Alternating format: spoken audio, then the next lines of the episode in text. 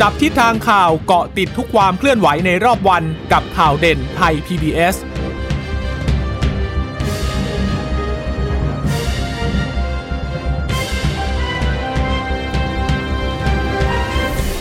สวัสดีค่ะ ต้อนรับคุณผู้ฟังสู่ข่าวเด่นไทย PBS นะคะ พบกันเป็นประจำทุกวันจันทร์ถึงศุกร์บ่ายๆ แบบนี้ค่ะ อัปเดตข้อมูลข่าวสารที่เกิดขึ้นในรอบวัน วันนี้กับดิฉันจีราชาตาเอี่ยมรัศมีและคุณชนชยนันท์พร้อมสมบัติค่ะ ค่ะ สวัสดีคุณผู้ฟังค่ะ ค่ะ วันนี้เราก็ยังคงต้องติดตามสถานการณ์โควิด กันอยู่นะคะ วันนี้ตัวเลขก็ลดลงมาเรื่อยๆ แต่ว่าทางสบคก็เตือนนะ บอกว่ามันเป็น เหมือนเป็นเป็นตัวเลขมาจากการปฏิบัติของเราเมื่อสองสัปดาห์ก่อน ดังนั้นหลังจากที่คลายล็อกมาก็ยังต้องดูต่ออผลมันจะออกมาอีกสักประมาณ 2-3 สัปดาห์ข้างหน้านะคะ ในช่วงนี้ก็ยังต้องคงมาตรการกันอย่างเข้มข้น แล้วมีการพูดถึงสถานการณ์ด้วยบอกว่าเออถ้าเกิดว่าปล่อยปละละเลยเกินไป มันก็มีความเป็นไปได้ว่าตุลาคมมันอาจจะทะลักทะทะลุขึ้นมาเป็นสามหมื่นติดเชื้อสามหมื่นมันก็มีความเป็นไปได้ ดังนั้นก็เน้นย้ำกันเรื่องกาดอย่าตกนะคะ แต่ว่าขณะเดียวกันก็มีความเคลื่อนไหวที่น่าสนใจอยู่ ในวันนี้ก็มีความเคลื่อนไหวทางสปกสบคน่าจะพูดคุยหารือกันแล้วก็ คือพูดถึงเรื่องของความเป็นไปได้ในการไม่ต่อพรกฉุกเฉิน แล้วก็ถึงความเป็นไปได้ที่อาจจะยุบสบคซะด้วยซ้ำนะ เดี๋ยวเรื่องนี้เดี๋ยวมาขยายความเพิ่มเติมกันนะคะ แต่ว่าในตัวเลขสถานการณ์ วันนี้เนี่ยมีรายงานผู้ติดเชื้อรายใหม่ 13,988 คนค่ะ ก็เป็นการติดเชื้อในประเทศ 13,527 คนจากระบบเฝ้าระวังและบริการเสีย11,561 ค้นหาเชิงรุกอีก 1,966 นะคะ แล้วก็มาจากเรือนจำอีก 444 ต่างประเทศมา 17 คน ดังนั้น ยอดยืนยันสะสมตั้งแต่ปี 63 มาเนี่ยก็อยู่ที่ 12,000 ขออภัย 1,294,522 คน หายป่วยเพิ่มอีก 17,000ค่ะ ยอดหายป่วยสะสมก็1ล้าน1แสนกว่ากว่าแล้วทีนี้ยังอยู่กันระหว่างการรักษาอีกแสนสี่อาการหนัก4,006อาการหนักเนี่ยลดน้อยลงแล้วนะคะ แต่ว่าการใส่ท่อช่วยหายใจ ยังยืนเหนือกว่าระดับ 1,000 คน ใส่ท่อช่วยหายใจวันนี้ยังอยู่ที่ 1,000 กับอีก 13 คน คือตอนที่รายงานเนี่ยคุณหมอทวีสินก็บอกว่าตัวเลขตอนนี้เนี่ยแนวโน้มมันลดลงเรื่อยๆ ถือเป็นข่าวดีนะคะ เพื่อที่ จะได้ใช้ทรัพยากรของโรงพยาบาลลดน้อยลงด้วย ผู้เสียชีวิตก็ไม่ถึง 200 นะคะสำหรับการรายงานในวันนี้ 187 ก็จะเป็นชายเสีย 100 กับอีก 1 คน ผู้หญิง 86 มีคนที่อายุ 60 ปีขึ้นไปเสียชีวิตอยู่ 131 นะคะ มีโรคเรื้อรัง 41 แต่ว่ามีเด็กอายุ 13 ปีเองก็เสียชีวิตไปอีกหนึ่งคน แต่ว่า ครับน้องมีโรคประจำตัวนะคะ แล้วก็ยังมีรายงานเสียชีวิตที่บ้านอีกหนึ่งอยู่ที่ระยองนะคะจำนวนผู้เสียชีวิตสะสมตอนนี้ 13,000 กับอีก 42 คนค่ะ ค่ะ ถ้าดูตัวเลขถ้าเราวิลองวิเคราะห์ตัวเลขกันนะคะ ก็มีคุณหมอจากราชวิทยาลัยอายุรแพทย์แห่งประเทศไทยเนี่ย ท่านก็พยายามอธิบายว่าตัวเลขที่มันน้อยตอนนี้ที่มันพบน้อยเพราะว่า มันมีการตรวจเชื้อน้อยด้วยนะคะ อย่างวันนี้เนี่ยมีการตรวจไป 47,245 คนนะคะ ตัวเลขการติดเชื้อมันก็เลยอยู่ที่13,000ปลายปลายหรือว่า14,000นี่แหละ ถ้าไปดูยอดรักษาหายเนี่ยมันอยู่ที่17,000 17,284คนนะคะ แต่ว่ายอดที่กำลังรักษาตัวอยู่เนี่ยมันแสนสี่นะคะ148,622คน แต่ว่าไปอยู่ในโรงพยาบาลซะ44,000นะคะ แล้วก็ อยู่ในโรงพยาบาลสนามเนี่ยหนึ่งแสนกับอีกสามพันกว่าคนนะคะ ตัวเลขที่น่าสนใจก็คือตอนนี้ คนผู้ป่วยผู้ติดเชื้อเนี่ยนะคะ ใน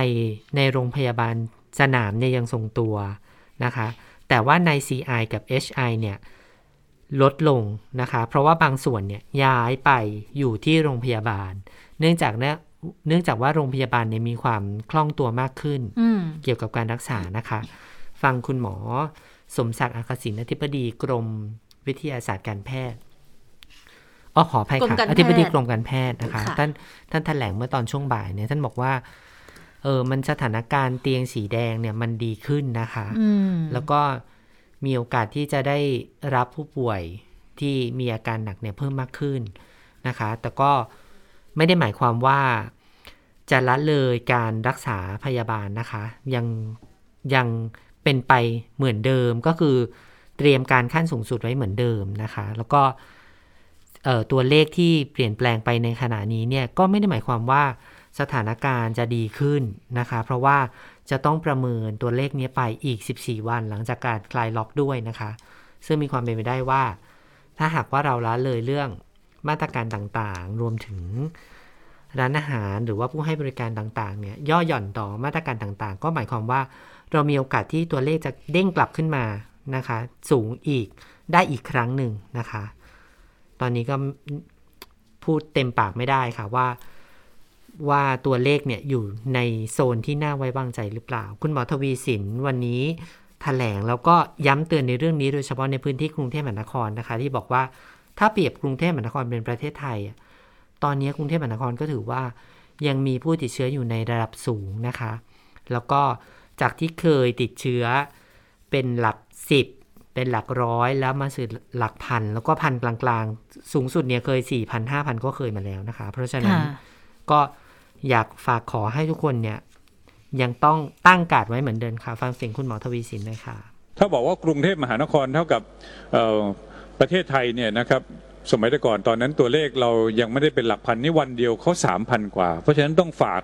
พี่น้องประชาชนที่อยู่ในกรุงเทพมหานครนะครับได้ดูแลกิจการกิจกรรมของตัวเองให้ดี เพราะว่าตอนนี้การเปิด กิจการกิจกรรมที่เราเห็นเป็นภาพของความแออัดแน่นนะครับ มีคนเข้าไปยังห้างสรรพสินค้า รอเข้าตั้งแต่เช้านะครับจำนวนมากก็อยู่ที่หลากหลายพื้นที่นะครับ อันนี้ก็นำเรียนว่าพื้นที่ของเทพมหานครก็เล็กอยู่แล้วนะครับ แล้วก็พวกเราก็อยู่กันอย่างแออัดอยู่แล้ว สถานที่ต่างๆ มันถึงว่าไม่เพียงพอนะครับ แล้วก็ขณะเดียวกันตัวเชื้อโรคเขาก็ชอบความแออัดอย่างนี้แหละครับ ก็จะทำให้เกิดการ เพิ่มจำนวนของคนติดเชื้อขึ้นมาได้ ซึ่งเรากังวลใจ วันนี้ที่เราทำจะไม่ได้เห็นผลวันพรุ่งนี้ละครับ การติดเชื้อจะไปเกิดขึ้น และจะไปเห็นผลอีกทีก็คืออีกสองสัปดาห์ข้างหน้า ซึ่งมาตรการที่เราจะต้องออกมาเนี่ยจะต้องเกิดขึ้นในช่วงของปลายสัปดาห์นี้ต้นสัปดาห์หน้า ก็ยังเป็นตัวเลขที่เราทำกันมาอยู่ ก็นำเรียนว่าขอท่านได้กาดอย่าตกอีกครั้งหนึ่งนะครับ อืมก็ยังไม่สามารถที่จะกัดตกได้จริง ๆ นะคะ เพราะว่าตอนนี้ถ้าดูตัวเลขของผู้ติดเชื้อรายใหม่กับตัวเลขสะสมมาเนี่ย ประเทศไทยยังอยู่ที่อันดับ 29 ของโลกนะ คือเหมือนสถานการณ์มันอาจจะดูดีขึ้นแหละ แต่ว่าถ้าไปดูภาพรวม เราก็ยังไม่ดีเมื่อไปเทียบกับหลาย ๆ ประเทศเขานะคะ ก็เป็นสิ่งที่ยังต้องติดตามกันอย่างใกล้ชิดอยู่นะคะทีนี้เนี่ย ฉากทัดการคาดการผู้ติดเชื้อที่ทำไว้ก่อนหน้า บอกว่ามาตรการที่ผ่านมาได้รับความร่วมมือจากประชาชนอยู่ระดับหนึ่ง สถานการณ์จริงเนี่ยจะเป็นไปตามที่คาดการบอกว่า มีประชาชนให้ความร่วมมือร้อยละ 25 ตอนนี้ก็ถือว่าตัวเลขกราฟมันต่ำกว่าที่มีการคาดการเอาไว้ละ แต่ทีนี้พอเราผ่อนคลายมาตรการแล้วก็ต้องป้องกันตัวให้ดีกาดอย่าตกนะคะ ไม่อย่างนั้นถ้าเกิดว่ากาดตกไป หรือว่าทำมาตรการได้ไม่เต็มที่เนี่ย ปลายเดือนกันยาไปจนต้นเดือนตุลาตัวเลขผู้ติดเชื้อจะพุ่งกลับมา แล้วถ้าคุมไม่ดีอาจจะไปแตะที่ 30,000 คนต่อวัน ขณะที่ผู้เสียชีวิตตอนนี้เนี่ยก็คุณหมอบอกว่าก็สอดคล้องกับกราฟที่มีการรายงานคาดการณ์กันไว้ กรณีประชาชนให้ความร่วมมือร้อยละ25 แต่ตุลาคมยอดจะพุ่งได้เช่นกัน ดิฉันได้สงสัยมาตลอดเลยนะ ที่มีการพูดกันบอกว่าให้ความร่วมมือร้อยละ25ร้อยละ50 อะไรอย่างเงี้ย คือ คิดคิดยังไงเป็นหมายถึงบอกว่าเราเราประเมินยังไงว่าเป็นการให้ความร่วมมือร้อยละยี่สิบห้าร้อยละห้าสิบอืม อันเนี้ยยังจะวัดผลจากการไม่วัดผลยังไงไม่ใส่หน้ากากอนามัยหรือเปล่าโอ้เพราะว่าจริงๆเพราะเพราะมาตรการมันมีเยอะใช่ไหมคะดังนั้นเราก็เลยยังยังสงสัยอยู่ว่า การที่บอกประชาชนให้ความร่วมมือร้อยละยี่สิบห้าร้อยละห้าสิบมันวัดผลกันยังไง แต่ว่าเอาละตอนเนี้ยคือตัวเลขมันก็ออกมาในแนวนี้นะถึงแม้จะมีการ ประเมินกันหรือว่ามีการวิพากษ์วิจารณ์กันว่าก็อาจจะมาจากการตรวจเชื้อน้อยหรือเปล่านะคะ ซึ่งถ้าเกิดเราไปดูนะว่า ถ้าตรวจเชิงรุกหรือว่าตรวจโรคสะสมกันจริง ๆ อยู่ที่วันละสี่หมื่นแล้วตัวเลขมันออกมาหมื่นกว่าสองหมื่นอย่างเงี้ยก็นักมันก็ยังสูงอยู่นะ ไม่ใช่เป็นตัวเลขที่ที่น้อยเลยนะคะ ดังนั้นก็ต้องพยายามกันอย่างเต็มที่เชื่อว่าทุกคนพยายามกันอยู่แล้วแหละตอนนี้นะคะ ได้รับผลกระทบกันไปหมด แต่ว่าสิ่งที่จะสู้ได้ จะช่วยได้ดีที่สุดก็คงเป็นเรื่องของวัคซีนนั่นแหละ ตัวเลขสะสมของประเทศไทยวันที่ 5 ฉีดวัคซีนเพิ่มเติมมาอีก 3 0 0แสนกว่าโดสนะคะ ก็ทุกทีพอเสาร์อาทิตย์ปุ๊บจะค่อย จะค่อนข้างที่จะชะลอกว่าวันธรรมดาอยู่แต่แล้วในคุณการชิรัฉีชดตาวัคต้องซีดูนรายละเอียดด้วยนะ เพราะว่ามันมีเข็มหนึ่งเข็มสองเข็มสามนะใช่เพราะสาว่ามแสนนี่มันรวมหมดเลยนะคะใช่สามเข็มสามแสนเนี่ยรวมหมด แต่ว่าคือถ้าดูตัวเลขสัปดาห์ที่แล้วค่ะ เข็มที่สองจะเยอะกว่าเข็มที่หนึ่งอีกนะค่ะคือเหมือนกับว่าในพื้นที่กรุงเทพตอนเนี้ยเริ่มเริ่มเข็มที่สองกันไงคะก็เลยไปไปลงเข็มที่สองกันเยอะตัวเลขมันก็เลยจะพุ่งขึ้นมาเยอะทีนี้ต้องดูแล้วว่าเข็มที่หนึ่งจะเป็นยังไง เพราะว่าตอนนี้เนี่ยอ่ารู้สึกว่า ยังรอจัดสรรอีกรอบหนึ่งนะ ตอนนี้ที่ศูนย์ฉีดวัคซีนไทย PBS ก็หยุดไปอีกรอบหนึ่งแล้ว แล้วก็เดี๋ยวจะให้ลงทะเบียนกัน เพื่อที่ให้คนที่ยังไม่ได้เข็มแรก อันนี้จะเปิดอืมให้คนเข็มแรกละ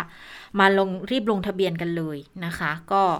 อ่าได้ประมาณ 1 0 0 0 0แสนคน อันนี้ของไทยร่วมใจในพื้นที่กรุงเทพนะ แต่ถ้าเป็นของต่างจังหวัดเดี๋ยวก็อาจจะต้องติดตามข่าวสารของแต่ละจังหวัดว่าจะมีการจัดสรรอะไรกันยังไงอืมนะคะค่ะเปิดลงทะเบียนวันที่9ถึง11 นะคะ 9ถึง11 ตั้งแต่ 9 โมงเช้าก็ลงทะเบียน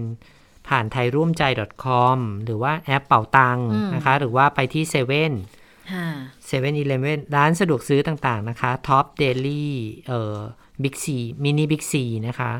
ก็เหมือนเดิมช่องทางคล้ายๆ กับแบบเดิมเลยสำหรับผู้ที่ยังไม่เคยได้รับวัคซีนเลยก็วันที่ 9 นี้นะคะ อีก2-3วันนะคะค่ะก็เตรียมตัวกันสำหรับผู้ที่ยังไม่ได้รับวัคซีนนะคะ รีบฉีดดีกว่าไม่ฉีดนะคะ ส่วนไปดูเรื่องสายพันธุ์กันนิดนึงค่ะ วันนี้กรมวิทยาศาสตร์การแพทย์ คุณหมอสุภกิจสิริลักษณ์นะคะอธิบดีกรมวิทยาศาสตร์การแพทย์ก็พูดถึงแถลงถึงการเฝ้าระวังสายพันธุ์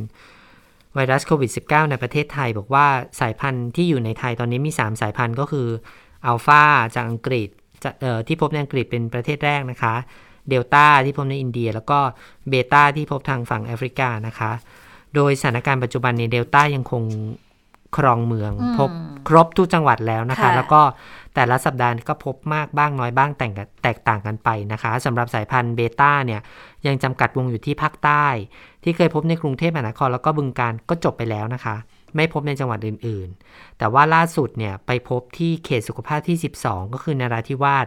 28 คนปัตตานี 2 คนแล้วก็ยะลา 1 คนนะคะ ตั้งแต่ต้นปีที่ผ่านมาจนถึงปัจจุบัน ตรวจไปแล้วเกือบ 13 ล้านตัวอย่างนะคะ ด้วยวิธีมาตรฐานก็คือ RT-PCR อืมนะคะ ซึ่งมีส่วนที่ไม่ได้รายงานเข้าระบบจำนวนหนึ่ง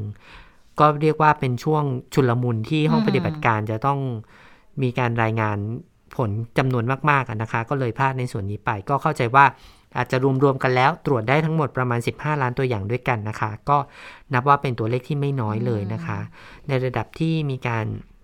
จัดชั้นการกลายพันธุ์เนี่ยเอ่อคุณหมอก็เน้นย้ำว่าสำหรับฮูเนี่ยเขาก็ยัง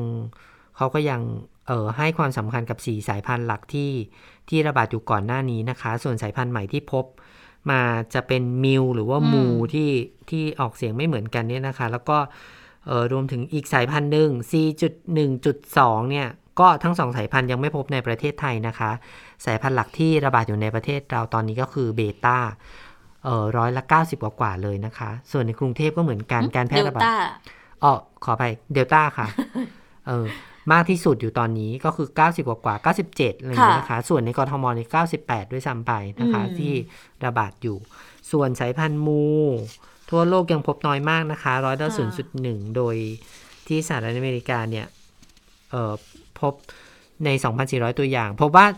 พบครั้งแรกที่โคลอมเบียโคลอมเบียนะคะ แล้วก็เรียกว่าแหมมันน่ากลัวหรือเปล่า ก็ต้องบอกว่าน่ากลัว เพราะว่ามันเป็นสายพันธุ์ที่ดื้อต่อวัคซีนเขาพบค่ะการเปลี่ยนแปลงบางอย่างในในตัวของมันในจุดที่ EC 84K ซึ่งเราก็ไม่รู้ว่ามันแปลว่าอะไรตรเนาะงไหนก็ไม่รู้ เออ แต่ว่าเขาบอกว่า จุดนี้แหละที่มันจะเป็นจุดเปลี่ยนแปลงของการดื้อต่อวัคซีน ก็ต้องจับตาดูอย่างใกล้ชิด ไม่ใช่ว่าเราไม่ระวังนะคะสำหรับในประเทศไทยเนี่ยเราก็เฝ้าระวังสายพันธุ์เนี้ยสัปดาห์ละเออเรามีการตรวจอย่างเงี้ยนะคะ สัปดาห์ละ 1,000 กว่ารายก็ก็ถือว่าไม่น้อยนะคะ รวมถึงค่ะการตรวจ RT-PCR แล้วก็ตรวจจีโนมด้วยนะคะ ก็คุณหมอบอกว่าในอนาคตเนี่ยก็จะมีการเพิ่ม เพิ่มการตรวจให้มากขึ้น เพื่อเฝ้าระวังสายพันธุ์ที่สายพันธุ์ใหม่ ๆ ที่อาจจะเข้ามาในไทยนะคะ โดยเฉพาะอย่างยิ่งผู้ที่เดินทางมาจากต่างประเทศทั้งหลายเนี่ยจะต้องเฝ้าระวังอย่างเข้มข้น เพราะว่าเราก็กังวลเหมือนกันว่า อาจจะมีสายพันธุ์เหล่านี้หลุดรอดเข้ามาในประเทศไทยได้นะคะ ส่วนอีกประเด็นหนึ่งที่คุณหมอพูดถึงวันนี้ก็คือนักข่าวถามถึงเรื่องวัคซีนไข้เพราะว่ามีข่าวเหมือนกันว่ามีคนฉีดแล้วก็เออ ได้รับผลกระทบจากการฉีดวัคซีน บางรายเนี่ยมีข่าวถึงว่าถึงขั้นเสียชีวิตไปนะคะ แต่ว่าคุณหมอบอกว่าทั้งหมดทั้งปวงเนี่ยแยกกันระหว่างเรื่องของเรื่องของการได้รับเงินชดเชยนะคะ คนที่ฉีดวัคซีนแล้วได้รับผลกระทบใด ๆ ก็ตามเนี่ยจ่ายตังค์เลย นะคะสปสชจ่ายตังค์ให้เลย โดยไม่ต้องไปสอบสวนทวนความอะไรทั้งสิ้นนี่แหละ แต่การตรวจสอบสอบสวนโรคเนี่ยยังต้องทำอยู่นะคะค่ะสตางค์ได้แต่ว่าจะเกิดจากผลกระทบจากวัคซีนหรือไม่ อันนี้ยังต้องตรวจสอบกันอยู่อย่างละเอียดนะคะ แล้วก็จะมีการสรุปผลออกมาเป็นรอบๆนะคะ คุณหมอบอกว่าการตรวจบางอย่างอะ่ะมีคนบอกว่าไปตรวจทำไมก็เนี่ยต่างประเทศเขาทำการศึกษามาแล้ว คุณหมอบอกว่ามันไม่เหมือนกันนะอืมสิ่งที่เกิดขึ้นกับเอ่อ ประชากรโลกในซีกตะวันตก หรือว่าในซีกอื่นๆของโลกเนี่ยอาจจะไม่เกิดขึ้นกับคนไทย แต่สิ่งที่เกิดขึ้นกับคนไทยก็อาจจะไม่เกิดขึ้นกับประเทศอื่นเหมือนกัน เพราะฉะนั้นการศึกษาเหล่านี้มีความสำคัญแล้วก็ความจำเป็นอย่างมากค่ะ คุณหมอพูดถึงความปลอดภัยของการใช้วัคซีนไข้ไวค่ะ ฟังเสียงคุณหมอกันหน่อยค่ะอันนี้ก็ยืนยันนะว่าสูตรวัคซีนไข้เนี่ยยังจะทำให้ประชาชนไทยเนี่ยมีภูมิคุ้มกันเพิ่ม นะครับ เร็วที่สุดนะแล้วสามารถจัดการกับเดลต้าได้นะครับ เพราะฉะนั้นอันนี้ก็ก็ยืนยันนะครับส่วนบุคลากรทางการแพทย์ที่ฉีดชิโนแวคสองเข็มแล้วบูสต์ด้วยด้วยแอสตราเนี่ยก็พบว่าขึ้นสูงปิดดีทีเดียวเลยนะครับ เพราะฉะนั้นท่านก็มั่นใจนะครับในการที่จะปฏิบัติงานได้นะครับ แล้วก็คราวหน้าเราอาจจะขออนุญาตเอาข้อมูล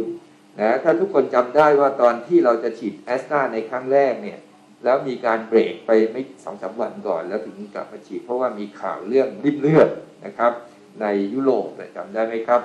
อ่ออันนั้นเนี่ยจนถึงวันนี้เรามีข้อมูลพอสมควรแล้วนะครับว่าในคนไทยเนี่ยเออตกลงมันเกิดไหมนะครับเออมันอะไรแล้วก็เราก็ไม่ได้รอให้มันเกิดอย่างเดียวนะ เรามีวิธีตรวจเจอก่อนที่มันจะมีปัญหาด้วยว่า ถ้าถ้าคุณมีอาการแบบนี้คุณมาตรวจหลังฉีดวัคซีนแอสตราเนี่ยนะเออเราสามารถจะบอกได้ว่าคุณมีโอกาสเป็นอันนี้หรือเปล่านะครับ ก็คือไอ้ริ่มเลือดจากวัคซีน ซึ่งวันนี้เนี่ยเออก็ยังไม่พบเอ่อผู้ป่วยที่ที่ที่แต่ว่ามีคนที่อาจจะเข้าข่ายเล็กน้อยก็เดี๋ยวเดี๋ยวเราจะมารายงานให้ท่านทราบในรายละเอียดแล้วกันนะพวกเอ่อประชาชนไทยจะได้มั่นใจ ว่าเพราะยังไงแอสตราก็ยังเป็นวัคซีนหลักวัคซีนหนึ่งที่ที่จะได้ฉีดในพี่น้องคนไทยไปอีกยาว พอสมควรนะครับ ค่ะ แต่เห็นแว่วๆมาว่าเดี๋ยวพอแอสตราเข้ามาไฟเซอร์เข้ามาเยอะหน่อยแล้วก็อาจจะมีการปรับสูตรไข้กันอีกครั้งนะค่ะ ตอนนี้เห็นชอบไปแล้วนะคะอ่าสูตเห็รนชไข้อบหลักการสูตรที่สองแล้วออกมา สูตรที่หนึ่งฉีดอยู่นะคะคุณฉีศิดราอยู่ชตาใช่ก็คือซีโนแวคซีแอโนสแวคตราก่อน แล้วก็เข็มเข็มที่สองเป็นแอสตราเพราะว่ายืนยันว่าระยะเวลามันสั้นเออก็เลยก็เลยจะควบคุมการระบาดได้ดีนะะคือต้องต้องย้ำอีกครั้งบอกว่าไม่ได้ช่วยให้ไม่ติด ติดได้ใช่แต่สมมุติติดแล้วมันจะทำให้อาการเราไม่หนักอืมแล้วข้อดีที่เขามองกันก็คือว่าระยะห่างระหว่างเข็มมันค่อนข้างจะน้อยค่ะ มันค่ะไม่ถึงเดือนมันสามอาทิตย์ก็เลยมันเอจะงมันจะเร็วเออเนอะมันก็จะเร็วนิดนึงนะคะ อย่างดิฉันเนี่ยถามที่บ้านพ่อกับพี่เขาฉีดสูตรนี้ที่ค่ะที่ต่างจังหวัด เอยเราก็เห็นเขาฉีดสูตรแรกเขาก็ถ่ายลงถ่ายรูปอะไรส่งมาให้เนาะจนแบบผ่านไปพักหนึ่งแล้วเราไม่แน่ใจเอ๊ะ เข็มที่สองเขาฉีดหรือยังทำไมคราวนี้ไม่เห็นส่งรูปอะไรให้ดูกันเลยยังไงเพราะว่าไม่ร่าเริงเหมือนเข็มแรไม่กแล้วไม่รู้ว่ายังไงเหมือนกัน แต่เห็นเขามีถามถามว่ามีไข้มีอะไรไหมเราก็ตอนนั้นยุ่งๆก็เลยยังไม่ได้ถามว่ายังไงพอถามไปอีกทีก็บอก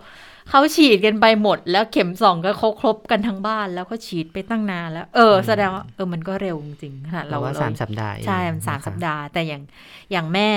แม่จะได้ตอนที่เข็มแรกแอสตราค่ะก็จะเร็วนิดนึงค่ะ แต่เข็มที่สองก็คือสามช้เดือนะสามเดือนคือเข็มที่สองนี่ได้หลังพ่อกับพี่อีกนะใช่เพราะว่าพ่อไอ้ระหว่างที่รอนี่แหละ ใช่มันน่ระหว่างกลัรอนี่แหละ มันก็แต่แต่มันก็ดีอย่างว่าแอสตราเข็มแรกเขาภูมิเขาขึ้นเลยค่ะ ก็ยังพอ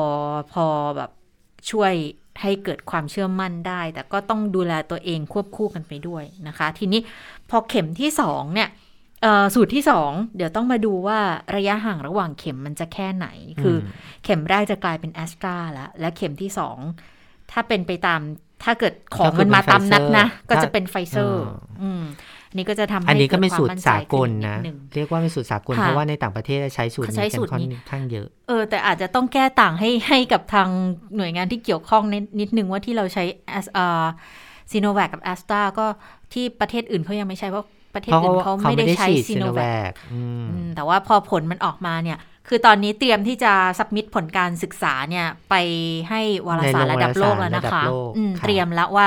พอออกมาอย่างเงี้ยก็ที่กรมวิทย์ธรรมนี่แหละค่ะ ร่วมกับทางโรงเรียนแพทย์อีกหลาย ๆ โรงนี่แหละ เก็บข้อมูลกันมาค่อนข้างที่จะชัดเจนแล้วคือการที่ประเทศอื่นไม่ได้ใช้ไม่ได้หมายความว่าเราใช้ไม่ได้นะคะอืมแล้วเราก็ไม่ได้คิดเองว่าสูตรนี้ค่ะเราจะต้องไปฉีดแบบนี้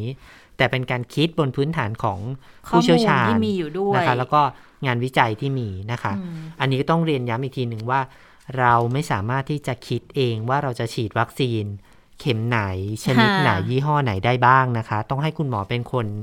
สรุปมานะคะ เราถึงจะฉีดได้ตามนั้น เพราะว่าคุณหมอผู้เชี่ยวชาญหลายท่านก็ก็ให้คำให้ข้อทุงติงในเรื่องนี้มา เพราะว่ามีบางท่านคิดว่า ฉันรับแอสตราเซเนกาสองเข็มแล้วเนี่ย เดี๋ยวปลายปีฉันน่ะลงชื่อซื้อโมเดอร์นาไว้ ฉันอาจจะไปฉีดโมเดอร์นาเป็นเข็มกระตุ้น เอาเป็นว่าณขณะนี้นะคะ ผู้เชี่ยวชาญบอกว่า ไม่ควรฉีดภายในปีเดียวกัน เนื่องจากว่าอาจเป็นการไปกระตุ้นภูมิคุ้มกันที่สูงเกินความเหมาะสม แล้วก็มีความเสี่ยงที่อาจจะเกิดเอ่อมะเร็งเม็ดเลือดเออขออภัยมะเร็งต่อมน้ำเหลืองได้นะคะ อันนี้ก็ต้องรอดูอีกทีนึงว่า คำแนะนำหลังจากนี้จะเป็นยังไงควรที่รับกระตุ้นเข็มสามไหมสำหรับผู้ที่ได้รับแอสตราเซเนกาไปแล้ว 2 เข็มนะคะค่ะก็ระมัดระวังก็ย้ำอีกทีหนึ่งว่าฉีดคิดเองไม่ได้ว่าเราจะฉีดสูตรไหนสูตรไหนค่ะนะคะค่ะเออทีนี้มีอยู่ประเด็นหนึ่งที่คุณหมอสุภกิจเขาพูดถึงเหมือนกันนะ คือทางภูเก็ตตอนนี้เนี่ย การติดเชื้อที่ภูเก็ตเพิ่มขึ้นค่อนข้างเยอะค่ะ แต่ละวันเนี่ยสองสามวันมานี่รายงานอยู่วันละสองร้อยสองร้อยทั้งนั้นเลยนะคะ แล้วภูเก็ตเป็นด้วยความเป็นพื้นที่นำร่องพื้นที่ sandbox เนาะเรื่องการท่องเที่ยวคุณหมอก็เลยบอกว่าตอนนี้เนี่ยร่วมมือกับทางมอค่ะ มหาวิทยาลัยสงขลานครินทร์ว่าจะต้องตรวจในพื้นที่ภาคใต้ให้ได้เยอะหน่อย คือจากนี้ไปจนถึงธันวาเลยเนี่ยต้องตรวจให้ได้หนึ่งหมื่นตัวอย่าง แล้วก็จะส่งน้ำยาไปให้ แล้วทางภูเก็ตก็ต้องตรวจเพิ่มขึ้น เพื่อให้ภูเก็ตเขารู้ว่าเขาอะเดลต้าตอนนี้กี่เปอร์เซ็นต์ละด้วยความที่เอ่อค่อนข้างชัดแหละว่ามีเดลต้าเข้าไปแล้ว เพราะว่าดูจากตัวเลขของผู้ติดเชื้อที่เพิ่มสูงขึ้นนะคะแล้วก็แต่ก็ต้องดูให้ชัดเจนว่าตอนนี้สถานการณ์ในพื้นที่เนี่ยเป็นยังไงจะได้รับรับมือวางแผนอะไรกันได้ถูกต้อง เพราะว่า ถ้าผู้ป่วยเยอะๆเนี่ยมันก็จะไปตกหนักอยู่กับทางบุคลากรทางการแพทย์ ทางอ่าระบบสาธารณาสุขในพื้นที่ของของที่ภูเก็ตเขาด้วยคือตอนนี้เนี่ยเขาสะสมกันใช้เตียงอยู่ประมาณร้อยละแปดสิบแล้วนะค่ะ คือค่อนข้างที่จะตึงมือแล้วล่ะ แล้วก็ถ้ามันมันเกินไปกว่านี้มันจะไปกระทบกับอ่าประชาชนทั่วไปที่ไม่ได้เป็นโควิด อาจจะได้รับผลกระทบไปด้วยแล้วนะคะค่ะแล้วก็ แต่จะยกเลิกไหมภูเก็ตแซนด์บ็อกซ์เนี่ยเห็นผู้ว่าก็มองว่าคงคงไม่เลิกเพราะดูแล้วเอ่อมันเศรยัษงฐไปกิต่จอได้มันยังอย่างนี้ไปเนอะต่อได้ คือแต่ต้องต้องระวังเพิ่มขึ้นไหมก็ต้องระวังแหละ เพราะว่าอืมผู้ว่าก็ยอมรับบอกเออตอนนี้สถานการณ์ทางสาธารณาสุขของจังหวัดเนี่ย ก็ตึงมือจริง ๆ แต่จะเลิกภูเก็ตแซนด์บ็อกซ์ไหมก็คงไม่ ตอนนี้มันจะต้องเป็นไปในแนวทางที่ว่าอยู่ร่วมกับโควิดอะค่ะ คือตอนเนี้ยดูเหมือนจะกลายเป็นแนวโน้มนโยบายอย่างนี้แล้วล่ะ คือค่อยๆที่จะทำให้อยู่ร่วมกับโควิดให้ได้ เพราะท้ายที่สุดก็อย่างที่มีการพูดกันตั้งแต่ต้นๆของการระบาดแล้วว่าท้ายที่สุดมันจะกลายเป็นโรคประจำถิ่น เพียงแต่ตอนนี้ความพร้อมรับมือองค์ความรู้อะไรต่างๆ มันอาจจะมาไม่เต็มที่มันยังไม่เหมือนกับพวกไข้หวัดใหญ่ ที่มีองค์ความรู้ในการรับมือได้เต็มที่ มีประสบการณ์ในการรับมือได้เต็มที่แล้ว อันเนี้ยยังต้องยังต้องพยายามเฝ้าระวังดูแลกันต่อแล้วมันน่าห่วงเพราะว่าเชื้อมันไปที่ปอดโดยตรงค่ะอันเนี้ยมันก็เลยเป็นเป็นความน่ากังวลอย่างหนึ่งค่ะ ค่ะ ส่วนจำนวนตัวเลขที่ผู้ติดเชื้อที่ลดลงนะคะ แล้วก็จำนวนผู้ติดเชื้อที่รักษาตัวเองที่บ้านที่มีอยู่จำนวนหนึ่งรวมถึงใน CI นะคะค่ะก็อันนี้ก็ส่งผลมาให้ เตียงในโรงพยาบาลเนี่ยค่อนข้างผ่อนคลายขึ้นแล้วอืมนะคะ วันนี้ก็มีการถแถลงออกมาจากกระทรวงสาธารณสุขนะคะ คุณหมอสมศักดิ์อักษิณก็บอกว่าเออวันนี้เตียงสีแดงเราเริ่มเริ่มดีขึ้นแล้วเราเริ่มบริหารจัดการเตียงได้ดีขึ้น เพราะฉะนั้นก็มีแนวโน้มว่าเตรียมทยอยปิดศูนย์ ดูแลผู้ป่วยโควิดในพื้นที่นะคะรวมถึงในกรุงเทพมหานครแล้วก็ ปริมณฑลด้วยนะคะ อาจจะมีการปิดโรงพยาบาลบุษราคำแล้วก็ศูนย์ส่งต่อนี้มีบุตรนะคะ คุณหมอบอกว่าหลังจากพื้นที่กทมและปริมณฑลเนี่ยสถานการณ์มีแนวโน้มดีขึ้นนะคะ ก็เตรียมปิดการให้บริการศูนย์แรกรับมินินิมิบุตรนะคะที่สนามกีฬาแห่งชาติในวันที่ 30 กันยายนนี้ แล้วก็จะไปเปิดศูนย์แรกรับที่โรงพยาบาลเลิศศิลป์คือเรียกว่าปิดไม่ได้เรียกว่าย้ายดีกว่านะคะ คือย้ายจากนิมิบุตรเนี่ยไปอยู่ที่เลิศศิลป์คุณหมอบอกว่ามีพื้นที่ ตรงข้ามโรงพยาบาลเลิศศิลป์อยู่ประมาณ 3 ไร่ ก็จะมีเอกชน มีเอกชนเข้ามาช่วยอำนวยความสะดวกในการทำศูนย์แรกรับเนี่ยให้ได้ประมาณ 200 เตียงนะคะ ก็ศูนย์แห่งนี้ก็จะทำหน้าที่เหมือนกับที่นิมิบุตรเลย ก็คือรับมาไว้ รับผู้ป่วยมาไว้สำหรับผู้ป่วยที่ไปไหนไม่ได้เนี่ย รับมาไว้ก่อนแล้วก็จะส่งต่อตามขั้นตอนนะคะ เหมือนเดิมเหมือนกับที่ทำที่บุษราคำแต่ย้ายที่จากบุษราคำไปที่เลือดศิลป์ ทำไมต้องย้าย เพราะว่าต้องการที่จะเซฟบุคลากรค่ะ เซฟจำนวนบุคลากรให้เหมาะสมกับจำนวนของผู้ป่วยที่ลดลงนะคะ แล้วก็ให้บุคลากรที่เข้ามาหมุนเวียนในการช่วยเหลือที่นิมิบุตรเนี่ยได้มีโอกาสกลับพื้นที่ของตัวเองนะคะ กลับไปดูแลประชาชนในพื้นที่ได้ด้วยนะคะ ส่วนโรงพยาบาลบุษราคำก็เตรียมจะประเมิน ผลการให้บริการผู้ป่วยในเดือนตุลาคมนี้ เนื่องจากขณะนี้เนี่ยจำนวนผู้ป่วยครองเตียงเหลือเพียง 824 เตียง จากเตียงทั้งหมดนะคะ แล้วก็ตอนนี้มีเตียงเตียงว่างอยู่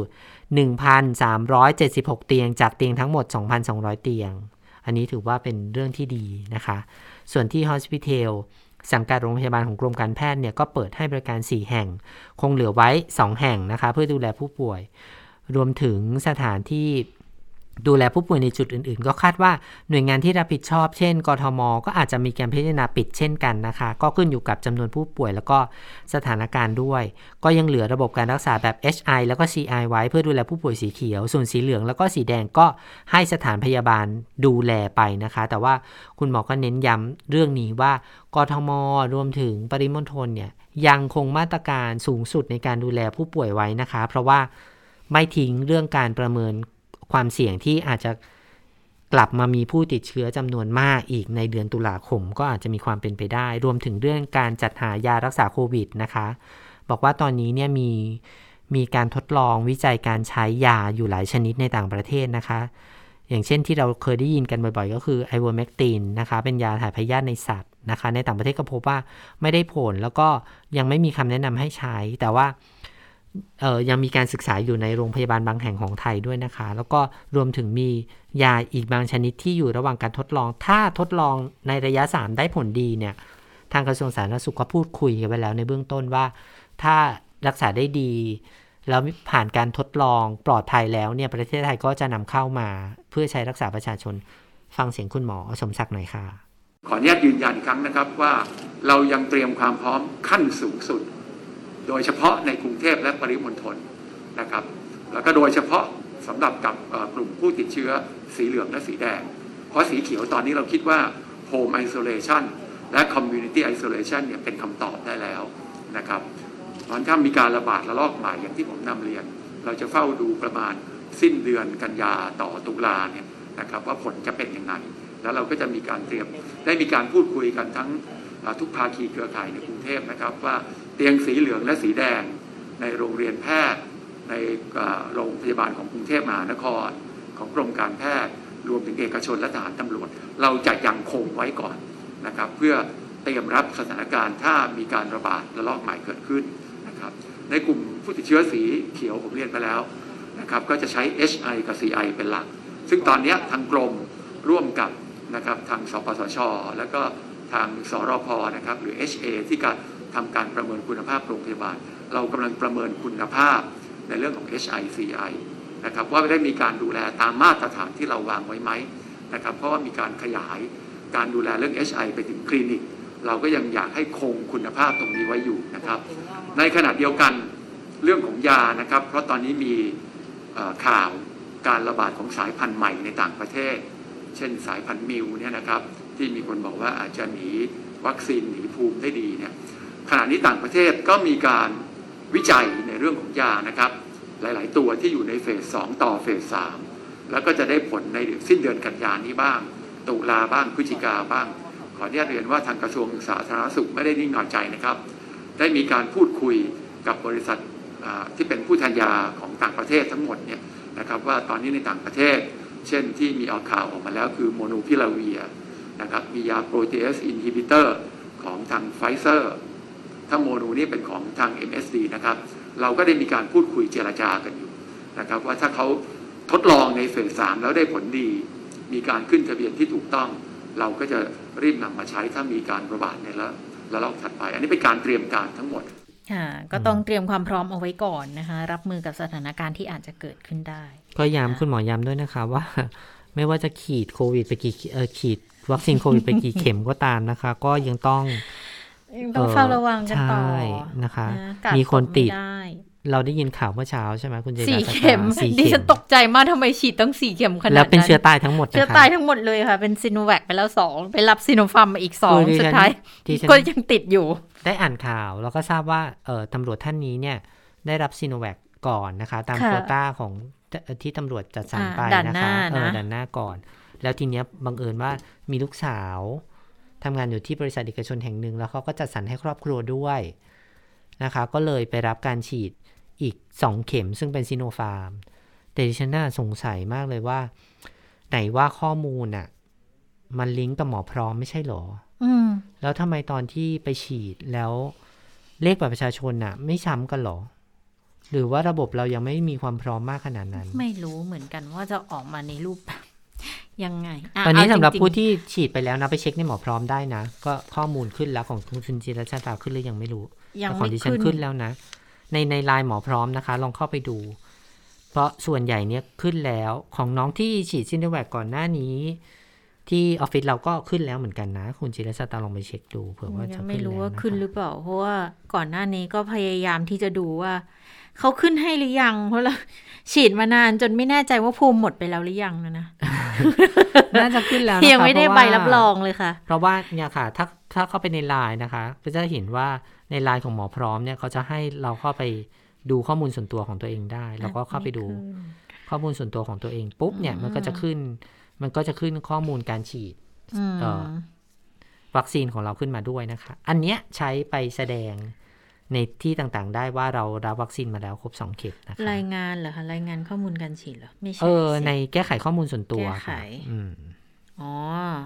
แล้วก็เผื่อว่าจะขึ้นมันก็จะจะเห็นได้นะครับคุณผู้ชมะก็ลองเดี๋ยวดูก็ลองไปเช็คกันดูได้ ไปที่เรื่อง ATK บ้างไหมคะ ค่ะ ATK นี่ยังยืนยันกันเหมือนเดิมนะคะ ว่าที่จะแจก8ล้าน5แสนชุดเนี่ย เป็นการแจกเฉพาะกลุ่มเสี่ยงเท่านั้นนะคะ ไม่ใช่ทุกคนจะสามารถที่จะไปรับชุด ตรวจอันนี้ได้นะคะ คุณหมออภิชาติรอดสมรองเลขาธิการสปสชนะคะ ก็บอกว่าชุดตรวจ ATK เนี่ยจะแจกสำหรับประชาชนกลุ่มเสี่ยง อย่างเช่น คนที่มีมีคนในบ้านติดเชื้อ อยู่ในชุมชนแออัดมีการสัมผัสใกล้ชิดกับผู้ติดเชื้อ อยู่ในพื้นที่ระบาด และกลุ่มที่ให้บริการอื่นๆ เช่น แม่ค้าในตลาดอย่างนี้เป็นต้นนะคะ โดยคาดว่าจะสามารถกระจายไปในกลุ่มเสี่ยงเนี่ยในช่วงกลางเดือนนี้นะคะ ก็บอกว่า พื้นที่กทมเนี่ยเตรียม ATK ไว้ 2 ล้านชุดสำหรับชุมชน 2,000 กว่าชุมชน ก็กระจายไปที่ศูนย์บริการสาธารณสุขของกทม แล้วก็กระจายให้อาสาสมัครสาธารณสุข หรือว่าอสสเนี่ยเอาไปกระจายในชุมชน แต่คนที่จะรับ ATK เนี่ยต้องพิสูจน์ตัวเองผ่านแอปเป่าตังค์นะคะ แล้วก็ทำแบบประเมินว่าเป็นกลุ่มเสี่ยงจริงหรือเปล่านะคะ ส่วนคนที่ไปส่งตามต่างจังหวัดต่างๆ โดยโดยเฉพาะจังหวัดสีแดงเนี่ยก็ผ่าน หน่วยบริการต่างๆ อย่างโรงพยาบาลรพสตนะคะ จากนั้นหน่วยบริการก็ไปกระจายต่อให้อสมหรือว่าให้ประชาชนมารับที่หน่วยบริการก็ได้ แต่ต้องประเมินว่าเป็นกลุ่มเสี่ยงก่อนจะรับชุดตรวจ ATK ไปนะคะ ส่วนที่ 3 ก็คือกระจายไปตามร้านขายยาแล้วก็คลินิก ในเครือข่ายของสปสชจำนวนประมาณ 1,000 แห่งทั่วประเทศนะคะ ซึ่งอาจจะมีผู้มารับชุดตรวจที่ร้านขายยา แล้วก็ลงทะเบียนผ่านแอปเป่าตังค์ได้ คือมีคนตั้งคำถามเหมือนกันคุณจิรสตาว่าค่ะที่ผ่านมามีคนที่เข้าไม่ถึงแอปเป่าตังค์อืม แล้วเราจะไปลงชื่อขอชุดตรวจนี้ยังไงอืมอย่างนี้ถ้าถ้าเรารู้ว่าร้านขายยาใกล้บ้านของเรา หรือว่าคลินิกที่อยู่ในเครือข่ายของสปสชเนี่ยเขาแจกใช่ไหมคะค่ะเราสามารถไปที่คลินิก หรือว่าไปที่ร้านขายยานั้น เพื่อให้เขาลงแอปเป่าตังค์ให้เราได้นะคะค่ะแต่ว่าเราจะต้องเข้าไปตอบแบบสอบถามซะก่อนว่าเรามีความเสี่ยงยังไงเขาถึงจะแจก ATK นี้ให้ได้คือพูดง่ายๆดิฉันก็มีความคาดหวังว่า เขาคงจะแจกได้อย่างทั่วถึง แต่ก็คงไม่ทั่วถึง อย่าง8ล้าน5แสนชุดเนี่ยเขาจะแจกให้คนละ2ชุดนะครับ นั้นหมายความว่าจำนวนคนที่จะได้รับ ATK เนี้ยเซตนี้นะคะ มันก็จะไม่ถึง มันก็จะได้ประมาณ 4 ล้านกว่าคนเท่านั้นเองนะคะ ก็รอดูกันว่าจะถึงมือของท่านเมื่อไหร่ เขาบอกว่าจะเริ่มกระจายได้กลางเดือนนี้นะคะ ค่ะ เอ่อมีอยู่อีกเรื่องหนึ่งที่เอ๊ะ ATK คุณเหมือนกัน ใช่ ประธานค่ะชมรมแพทย์ชนบทใช่ไหมใช่คุณค่ะ ก็ยังคงเดินหน้ายืนยันในการตรวจสอบ มันก็ก็เหมือนกับที่มีการประกาศเอาไว้ก่อนหน้านี้นั่นแหละนะคะ คุณหมอสุภาทานสุวรรณกิจพอโรงพยาบาลจะนะค่ะ ก็ยืนยันบอกว่าตอนนี้เนี่ยมีการส่งจดหมายด่วนจากสงขลาไปถึงพอโรงพยาบาลราชวิถี อธิบดีกรมการแพทย์ ประธานคณะกรรมการองค์การเภสัชกรรม ผู้ว่าการตรวจเงินแผ่นดิน อธิบดีกรมบัญชีกลาง แล้วก็ทางเลขาธิการสำนักงานหลักประกันสุขภาพแห่งชาติและ ขอให้ตรวจสอบกรณีส่อทุจริต การจัดซื้อจัดจ้างชุดตรวจ ATK 8ล้าน5แสนชิ้นของอพค่ะ ก็มีเอกสารหลักฐานการยื่นประมูลมีแนบสำเนาข้อสังเกต 7 ประเด็นการทำสัญญาจัดซื้อ ATK อาจจะเข้าข่ายผิดกฎหมายจัดซื้อจัดจ้าง ก็น่าจะเป็นเกี่ยวกับเรื่องของการลงนามนะ นั่นก็คือบอกว่า วันที่ยื่นประมูลเนี่ย บริษัทที่ยื่นและชนะประมูลคือ Auslan Capital จำกัด แต่วันลงนามในสัญญาลงนามโดยบริษัท World Medical Alliance จำกัดนะคะ อันนี้บอกว่าผิด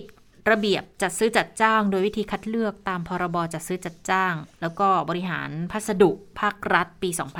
2560 นะคะ ก็มีการตั้งข้อสังเกตอันนี้ยังคงอยู่นะ ถึงแม้ว่าจริง ๆ ทางบริษัทเองเขาก็ออกมาชี้แจงออกมาพูดไปแล้ว แต่ เดี๋ยวต้องไปดูว่าจะเป็นยังไงนะ เพราะว่าทางชนแพทย์ชนบทเขาก็บอกว่า ตอนที่เปิดการประมูลเนี่ยอพอประกาศชัดว่าคนที่เสนอราคาต่ำสุด ชนะประมูลคือบริษัทออสแลนด์ขณะที่สาธารณชนติดตามข่าว ก็รู้ว่าออสแลนด์ชนะการประมูล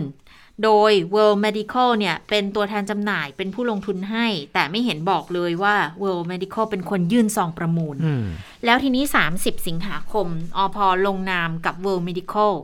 ก็เลยกลายเป็นข้อครหาบอกผิดกฎหมายหรือเปล่า จากนั้นวันที่ 2 กันยา อภ.ก็ออกมาชี้แจงค่ะ บอกว่า World Medical เป็นคนที่ยื่นซองราคาชุดตรวจ ATK โดยได้รับการแต่งตั้งให้เป็นผู้แทนจำหน่ายอย่างเป็นทางการจากออสแลนด์ อันนี้เนี่ย มันขัดแย้งกับข้อมูลที่ปรากฏต่อสาธารณะในช่วงก่อนหน้านี้ ที่ World Medical เขาก็ยืนยันว่าเป็นตัวแทนออสแลนด์ในการทำสัญญาซื้อขายกับ ATK กับอพเนี่ย ไม่ผิดกฎหมายนะคะ ก็มีการเอาข้อมูลมาบอกว่า ก็แสดงบนกระดานเนี่ย เขียนผลการประมูลชัดว่าลำดับ 11 คือบริษัทออสแลนด์ เทียบเคียงกับบริษัทอันดับ 9 DKSH อันดับ 10 DCH Orica ทั้งคู่เนี่ยก็เป็นตัวแทนจำหน่ายผลิตภัณฑ์ของ Roche แล้วก็ของ Abbott ตามลำดับ แต่บนกระดานคือไม่ได้เขียนชื่อบริษัท Roche บริษัท Abbott นะแล้วเจ้าหน้าที่เขียนชื่อคนที่มายื่นซองตามหลักเกณฑ์ คือบริษัทออสแลนด์ไม่ใช่ World Medical ตามที่กล่าวอ้างทีหลังอืมเออ น่าสนใจละจริงๆ ถ้าเกิดมัไม่นรู้ไม่กระมีบวนการนี้จะเป็นยังเอไงอไม่รู้นะเพราะว่าคนที่กระบวนการเปิดประเด็นจะเป็นยังไงเรื่องนี้ขึ้นมาคือคุณรสนาคุณลักษณะนะค่ะ แล้วจริง ๆ ตอนอภิปรายมีการหยิบยกขึ้นไปพูดในในที่ประชุมอ่าในห้องประชุมสภาผู้แทนราษฎรด้วยนะ ว่ามีกรณีแต่แบบฉันเนี้ว่ายเรื่องนี้พิสูจน์ได้ไม่นั่นน่ะสิยากก็ไม่น่ายากก็เอาเอกสารมาดูสิว่าบริษัทยื่นอืมซองประมูลไม่น่าคนที่ยากยื่นอะบริษยื่นในนามของบริษัทอะไร เพราะว่าถ้าเกิดถ้าถ้าถ้าทางอพเขามั่นอกมั่นใจว่าเขาลงนามกับ ถูกต้องเออกับบริษัทนั้นแล้วมันเอกสารมันก็ค่อนก็ข้างน่าก็จะชัชัดดเจเจนนนะนะคะคือเอกสารพวกนี้มันทำลายทิ้งไม่ได้อยู่แล้ว อย่างน้อยมันต้องเก็บ 10 ปีใช่ไหมล่ะเรื่องของการจัดซื้อจัดจ้างแบบเนี้ยก็ลองดูแต่ว่าดิฉันก็เป็นคิดว่าเป็นเรื่องที่ดีนะคะ ที่ทางประธานชมรมแพทย์ค่ะชนบทตั้งประเด็นนี้ขึ้นมานะคะ เพราะว่าจะได้มีการตรวจสอบใช่อย่างละเอียดแล้วก็ตรงไปตรงมานะคะค่ะในอนาคตข้างหน้าถ้าถ้าเราจะมีการจัดซื้อเพิ่มจัดซื้อเพิ่มเติมอีกเนี่ยอืมเราก็อาจจะใช้อันนี้แหละเป็นบรรทัดฐานเป็นตัวอย่างนะคะ อุ้ยดิฉันมีเรื่องประชาสัมพันธ์นิดนึงค่ะพอดีมีคุณหมอ คุณหมอโอราลิก นุสิกวงศ์นะคะ ท่านเป็น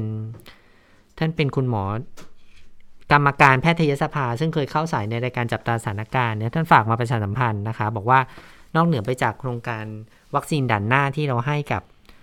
ให้กับคุณหมอคุณพยาบาล แล้วก็บุคลากรทางแพทย์การแพทย์ด่านหน้าแล้วเนี่ย ตอนนี้ก็มีโครงการนี้ค่ะ วัคซีนใจให้คนด่านหน้า เขาบอกว่าเนื่องจากสถานการณ์โควิดระบาดเนี่ยบุคลากรด่านหน้าก็ได้รับผลกระทบทั้งทางร่างกายแล้วก็จิตใจ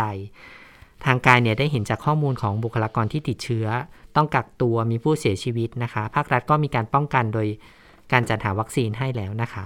ด้านของจิตใจเนี่ยยังมีการพูดถึงไม่มากนักนะคะ แล้วก็เมื่อมีปัญหาการเข้าถึงก็ทำได้ยาก เนื่องจากบุคลากรที่ดูแลสุขภาพจิตของแต่ละโรงพยาบาลเนี่ยมีน้อยนะคะ แล้วก็หลายครั้งเนี่ยบุคลากรใน ที่ทำงานด้วยกันเนี่ยก็มีความยากลำบากในการปรึกษากันเอง ก็เลยเป็นที่มาของโครงการวัคซีนใจขึ้นนะคะ ก็จะเป็นลักษณะการให้คำปรึกษาผ่านเทเลมิดิซีนค่ะ โดยมีอาสาสมัครที่เป็นจิตแพทย์ เป็นนักจิตวิทยา เป็นพยาบาลจิตเวชเข้าร่วมด้วยนะคะ ผู้ที่จะมารับบริการเนี่ยก็ไม่มีค่าใช้จ่ายใด ๆ ปัจจุบันเนี่ยมีการใช้งานได้จริงแล้วก็มีผู้เข้ารับการปรึกษาจริง ๆ เป็นบุคลากรที่ได้รับผลกระทบจากโควิด -19 นะคะ ก็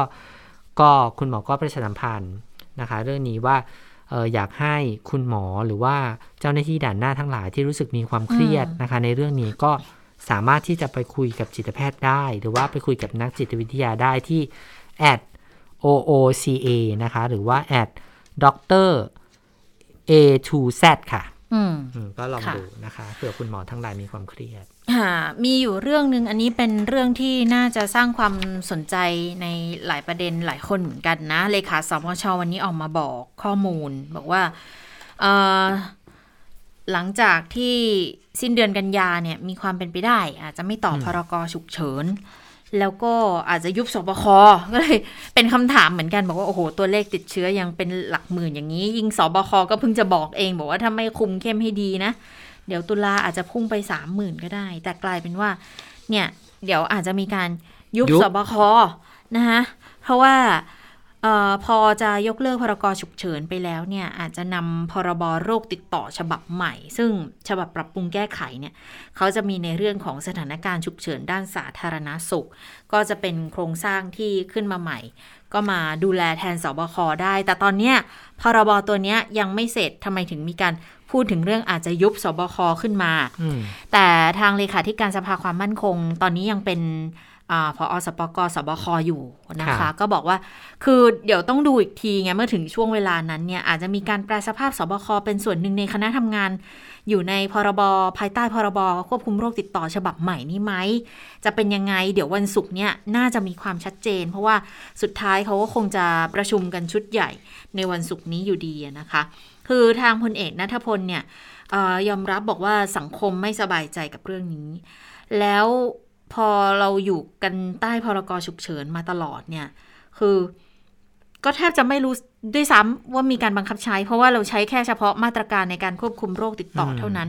แล้วพอใช้ไปยาวนานขนาดเนี้ยสุดสุดท้ายก็ต้องมีวันสิ้นสุดดังนั้นกระบวนการเหล่าเนี้ยก็ต้องเตรียมการเอาไว้ แต่จะสิ้นสุดเมื่อไหร่ อันนี้ต้องขึ้นอยู่กับนโยบายของรัฐบาลและสบคอยู่ดีนะคะ ดังนั้นก็ต้องดูอย่างที่บอกว่าพรบทำเสร็จไหมทำเสร็จปุ๊บจะเอามาใช้แล้วสบคที่มีอยู่เนี่ย จบภารกิจไปหายไปหรือเปล่า คงไม่ใช่หายไป อาจจะแปลสภาพไปเป็นหน่วยงานอื่น ตอนนี้กำลังพิจารณากันอยู่ คือสบคทำงานกันมาเกือบ 2 ปีแล้วค่ะ ดังนั้นก็จะทราบหมดว่าอะไรเป็นปัญหา แล้วการบังคับใช้กฎหมายจะเป็นยังไง ก็ต้องอยู่กับทางสภาทางรัฐบาลต้องพิจารณาต่อแล้วว่าปัญหาที่เกิดขึ้นมันเกิดจากอะไร แล้วกฎหมายจะรองรับแก้ไขแก้ปัญหากันยังไงด้วยนะคะ ก็น่าสนใจอยู่เหมือนกันนะว่าสุดท้ายแล้วเนี่ย จะสิ้นสุดพรกฉุกเฉินไปเลยสิ้นเดือนนี้ไหมนะคือคะดิฉันว่ามันเกาะกันเนาะมันเกี่ยวโยงก็มีกันคนตั้งคำถามว่าทำไมต้องยุบสบคถ้าเลิกใช้พรกฉุกเฉิน ก็อาจจะต้องยุบสบคเพื่อให้เข้าไปอยู่ภายใต้พรบกฎตัวเอ่อใหม่พรบตัวใหม่นะค่ะคะก็อาจจะเป็นหน่วยงานหน่วยงานหนึ่งที่ตั้งอืมขึ้นมา เพื่อดูแลเรื่องนี้โดยเฉพาะก็ได้นะคะ เพราะว่ายังอยู่ในสถานการณ์แบบนี้อยู่ แต่ว่าก็ต้องดูว่าการปรับเปลี่ยนกฎหมายครั้งนี้จะเป็นยังไงต่อไปนะคะ ส่วนการชุมนุมนะคะ ก็ยังมีต่อเนื่องอืมวันนี้ก็นัดกันเย็นๆห้าโมงครึ่งที่ดินแดงเหมือนเดิมนะคะ ใครผ่านไปแถวนั้นก็เลี่ยงได้ก็เลี่ยง หรือว่าใครที่เอ่อ ต้องผ่านแถวนั้นก็วางแผนการเดินทางหน่อย แล้วก็ที่แยกค่ะอโศกก็ยังมีนะคะ แล้วก็มีนัดชุมนุมกันต่อเนื่องทุกวัน ส่วนวันพรุ่งนี้เนี่ยก็มีกลุ่มที่เขาจะไปเรียกร้องไปยื่นหนังสือไปแสดงออกที่ทำเนียบรัฐบาลด้วยตอน 10 โมงนะคะ ที่ทำเนียบรัฐบาลเขาบอกว่าเป็นกลุ่มเครือข่ายรามคำแหงเพื่อประชาธิปไตยอืมอะก็ดูใครที่ ผ่านแวะเวียนไปแถวนั้นก็วางแผนการเดินทางด้วยนะคะ ค่ะ พรุ่งนี้ต้องดูมีการไต่สวนถอนประกันของทนายอานนท์ของอืมคุณรุ้งคุณไม้แอมมี่นะคะกรณีปักหมุดคณะราษฎรนะคะโอ้นี่ตั้งแต่เดือนกันยาใช่ปี 63 เนาะเออใช่กันยาหกสามเลยเนี่ยข้ามมาจะหนึ่งปีแล้วนะคะ19 20 กันยาที่ฉันจำได้อ่าอืมใช่ 19 20 กันยานะคะ วันนี้ก็เลยมีการเปิดเผยของทางอ่า คุณนรเศรษฐ์นาหนองตูม ทนายความของศูนย์ทนายความเพื่อสิทธิมนุษยชน เขาก็โพสต์ข้อความทาง Facebook เนี่ยก็บอกว่าเดี๋ยวพรุ่งนี้ 9 นาฬิกาค่ะศาลอาญานัดพิจารณาคดี และไต่สวนถอนประกันนายอานนท์นำพา ทนายความด้านสิทธิมนุษยชน นางสาวปนัสยาสิทธิจิรวัฒนกุลหรือว่ารุ้งค่ะโฆษกกลุ่มคณะราษฎร มีนายพานุพงษ์จัดนอกหรือว่าไม้ระยอง มีนายชัยอมรแก้ววิบุญพันธ์หรือว่าแอมมี่ด้วยนะคะ เพราะว่าอ่า จากการพิจารณาคดีอาญาต้องกระทำโดยเปิดเผยตามประมวลกฎหมายอาญามาตรา 172 นะก็ประชาชนทั่วไปเข้าฟังเข้าสังเกตการได้ที่ศาลอาญานะคะ ก็เหมือนกันลักษณะคล้ายๆ การนัดหมายเหมือนกัน ทีนี้ทางโตโต้หาปิยเทพ เอ้ยปิยรัตจงเทพขออภัยหัวหน้ากาด V Volunteer ก็โพสต์ข้อความทางเฟซเหมือนกัน บอกว่าช่วยกันติดตามกรณีนี้นะคะ แฟนเพจอานนท์นำพาโพสต์ข้อความบอกว่าพรุ่งนี้ ร่วมให้กำลังใจจับตาคดีปักหมุดคณะราษฎรนั่นแหละที่ศาลอืมอาญานะคะ ก็จะเริ่มต้น 9 นาฬิกาเป็นต้นไปค่ะ ส่วนหมายเรียกม็อบราชประสงค์เมื่อวันที่ 15 สิงหาคม ก็อืมวันนี้ก็มีแกนนำเข้าไปรับทราบข้อกล่าวหาแล้ว 9 คนนะคะ ก็ค่ะมีคุณนัทวุฒิใส่เกลือ คุณหมอทศพรเสรีรักษ์คุณวีรวิทย์รุ่งเรืองสิริผล คุณนัทพลคำจานทร์คุณอภิวัตสุขแสวง คุณ ธีรพันธ์บุญสวรรค์ นางสังวนตราคำแสนนะคะ คุณชนทิชา ปราดยานุสรแล้วก็คุณต่อพงดรุณพงศ์นะคะ ก็เดินทางมาทั้งหมด 7 คน ส่วนอีก 2 คนก็คือ คุณนัทวุฒิแล้วก็คุณเงินตราเนี่ย ติดต่อขอเลื่อนกันพบพนักงานสอบสวนอออกไปก่อนนะคะทั้ง 7 คนก็เข้ารับทราบข้อกล่าวหาเรียบร้อยแล้ว พนักงานสอบสวนก็ปล่อยตัวกลับนะคะ เนื่องจากว่าเป็นการแสดงเข้าพบตามหมายเรียกตามขั้นตอนแล้วนะคะ ค่ะ ช่วงนี้ไปที่สอ่าถานการติดณ์โลตามกสถานการณ์ต่างประเทศกับคุณสวรักษ์นะ ตอริบานเป็นไงบ้างคะตอนนี้อะสวัสดีคุณผู้ฟังสวัสดีสวัสดีทั้งสองท่านนะคะ ตอริบานก็มีความคืบหน้าเรื่อยๆนะคะ แต่ว่าเป็นการโต้กันไปโต้กันมามากกว่านะคะ ประเด็นล่าสุดเนี่ยเพิ่งเข้ามาเมื่อไม่กี่ชั่วโมงที่ผ่านมา คือตอริบานเนี่ยค่ะเขาออกแถลงการณ์นะคะเขาอ้างว่าสามารถยึดจังหวัดปานเชียไว้ได้แล้ว ปานเชียเป็นเมืองที่มีความสำคัญในฐานะที่ เป็นฐานที่มั่นแห่งสุดท้ายของฝ่ายต่อต้านนะคะเขาบอกว่าจุดนี้เนี่ยเป็นจุดที่แบบเหนียวแน่นมาก ฝ่ายต่อต้านเนี่ยคือเป็นทำเลที่ดีมากนะคะสามารถต้านค่าศึกได้แบบเป็นมาร้อยร้อยปีแล้ว แล้วก็เป็นฐานที่มั่นสุดท้ายที่ตอริบานต้องการจะคือยึดให้เบ็ดเสร็จสักทีอะนะคะค่ะล่าสุดตอริบานอ้างว่ายึดได้แล้วนะคะแล้วก็ออกแถลงการณ์นะคะเผยแพร่ผ่านทวิตเตอร์เนื้อหาหลักๆเนี่ยบอกว่า กลุ่มตอริบานจะไม่เลือกปฏิบัติต่อประชาชนในปานเชีย ชัยชนะในครั้งนี้จะทำให้อัฟกานิสถานนั้น หลุดพ้นจากวังวนแห่งสงคราม ประชาชนจะได้ใช้ชีวิตอย่างสุขสงบ มีสิทธิขั้นพื้นฐาน แล้วก็มีเสรีภาพกันสักทีนะคะ ซึ่งผู้นำของฝ่ายต่อต้านตอริบานเนี่ยชื่ออามัดมาซูสค่ะ นับตั้งแต่มีข่าวว่าตอริบานยึดได้แล้วเนี่ย คุณอามัดมาซูสเนี่ยยังไม่ออกมาให้ความเห็นนะ ว่าเป็นข้อเท็จจริงประการใดหรือว่ามีความรู้สึกอย่างไร เพราะว่าก่อนหน้านี้เนี่ยนะคะก็มีรายงานข่าวว่ามาซูสเนี่ยนะคะพยายามจะเจรจาให้กลุ่มตอริบานเนี่ยยุติปฏิบัติการทางทหาร แล้วก็ถอนกำลังออกจากปานเชีย เพื่อให้ต่างฝ่ายเนี่ยต่างยุติการสู้รบ ซึ่งหลายฝ่ายมองว่าสาเหตุที่ออกมาเจรจาเนี่ยน่าจะเป็นเพราะว่ากลุ่มต่อต้านตอริบานเนี่ยเริ่มเพลียงพ้ำและ เริ่มรู้สึกว่าไม่น่าจะรับมืออยู่นะคะอะแต่ในท้ายที่สุดก็ต้องติดตามกันต่อไปนะว่า ข้อมูลนี้เนี่ยเท็จจริงประการใดรวมถึงความเห็นของผู้นำฝ่ายต่อต้านด้วยนะคะ ส่วนอีกข่าวหนึ่ง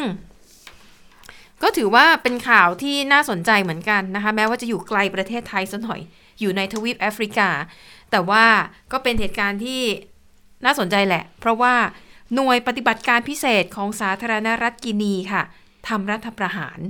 แล้วก็ควบคุมตัวประธานาธิบดีนะคะ ซึ่งปรากฏว่าการทำรัฐประหารในครั้งนี้เนี่ย ประชาชนในกินีอะเขาดีใจมากเลยนะคะ ออกมาเฉลิมฉลองกันตามท้องถนนแบบชัยโยโหร้องขับรถ เป็นขบวนเคลื่อนไปตามถนนค่ะเขาบอกว่าประชาชนน่ะยินดีมากเลยนะ ที่รู้ข่าวว่าประธานาธิบดีอัลฟาคอนเดเนี่ย ถูกยึดอำนาจแล้ว เดี๋ยวจะมาเล่าให้ฟังว่าทำไมคนก็ถึงดีอกดีใจนะคะ ทีนี้หน่วยปฏิบัติการพิเศษเนี่ยที่ไม่ใช่ทั้งกองทัพนะ คือแค่หน่วยปฏิบัติการพิเศษนะที่ทำรัฐประหารในครั้งนี้ พอทำเสร็จเนี่ยเขาก็แถลงผ่านโทรทัศน์นะคะ ประกาศเคอร์ฟิวทั่วประเทศแบบไม่มีกำหนดระยะเวลา แล้วก็ยังบอกให้คณะรัฐมนตรีทั้งหลาย รวมถึงตัวอดีตประธานาธิบดีเนี่ยเข้ามาร่วมการประชุมที่รัฐสภาในวันนี้ ถ้าตรงกับเวลาในประเทศไทยคือ 18 นาฬิกานะคะเขาจะเรียกประชุม ส่วนผู้ว่าการรัฐทั่วประเทศ แล้วก็เจ้าหน้าที่ระดับสูงของรัฐบาลเนี่ยจะถูกพักงานชั่วคราว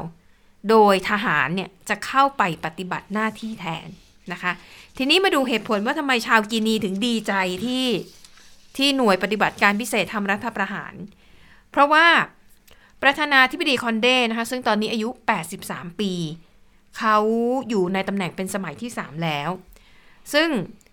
ปรากฏว่า ตามรัฐธรรมนูญตั้งเดิมเนี่ยนะคะ ประธานาธิบดีจะอยู่ในตำแหน่งได้แค่2สมัยเท่านั้น แต่ปรากฏว่าคุณคอนเดเนี่ย คือเมื่อปีที่แล้วค่ะ ผลักดันให้มีการแก้ไขรัฐธรรมนูญ เพื่อเปิดทางให้สามารถดำรงตำแหน่งประธานาธิบดีเป็นสมัยที่ 3 ได้ ซึ่งเขาก็ทำได้สำเร็จนะคะ แล้วก็มีการมองว่าในคอนเดเนี่ยใช้อำนาจที่มีอยู่เนี่ยพยายามกำจัดพวกฝ่ายค้าน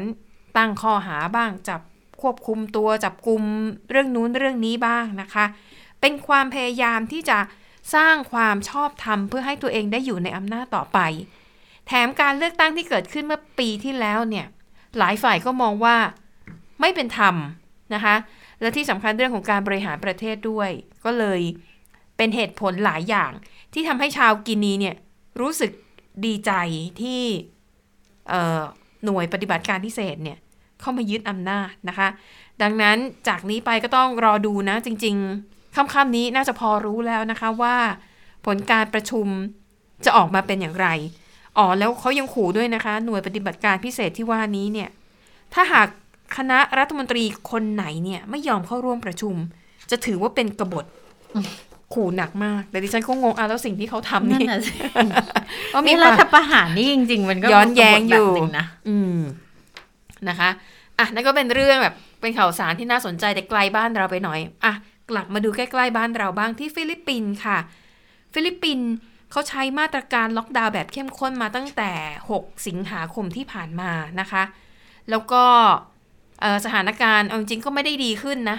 ตัวเลขผู้ติดเชื้ออะไรนี่ก็ยังถือว่าสูงอยู่ แต่ว่าล่าสุดค่ะผู้นำของฟิลิปปินส์เนี่ยบอกว่าจะผ่อนคลายมาตรการแล้วนะ ล็อกดาวน์ปิดเมืองเนี่ย แต่ว่าจะใช้วิธีปิดเมืองเป็นจุดเล็กๆอะจุดย่อย เขายังไม่ได้มีการเปิดเผยในรายละเอียดนะคะว่า จะใช้หลักเกณฑ์อะไรในการมาวัดว่าจะปิดพื้นที่ตรงไหนบ้าง แล้วลักษณะการปิดแบบเป็นจุดๆเนี่ยจะทำอย่างไรนะคะ แต่เขาบอกว่าเหตุผลหลักที่จะต้อง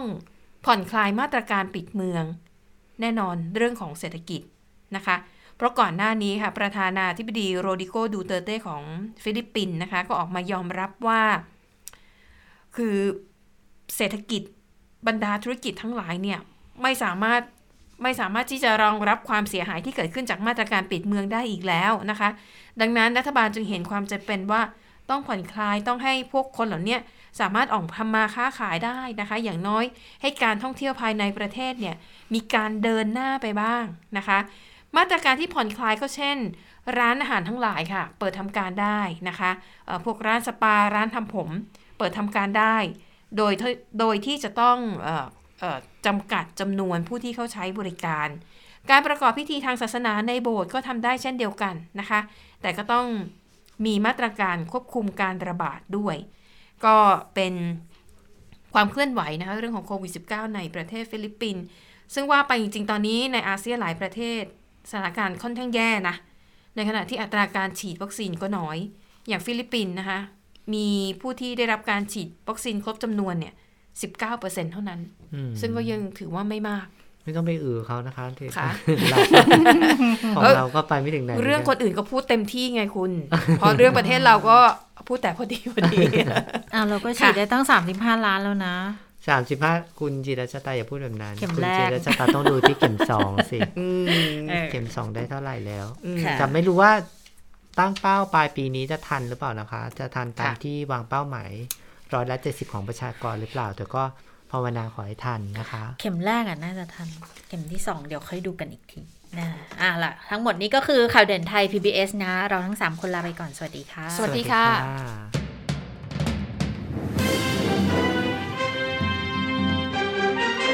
ติดตามข่าวเด่นไทย PBS ได้ทุกวันจันทร์ถึงศุกร์เวลา 15 นาฬิกา ทางไทย PBS Radio และติดตามฟังข่าวได้อีกครั้งทางไทย PBS Podcast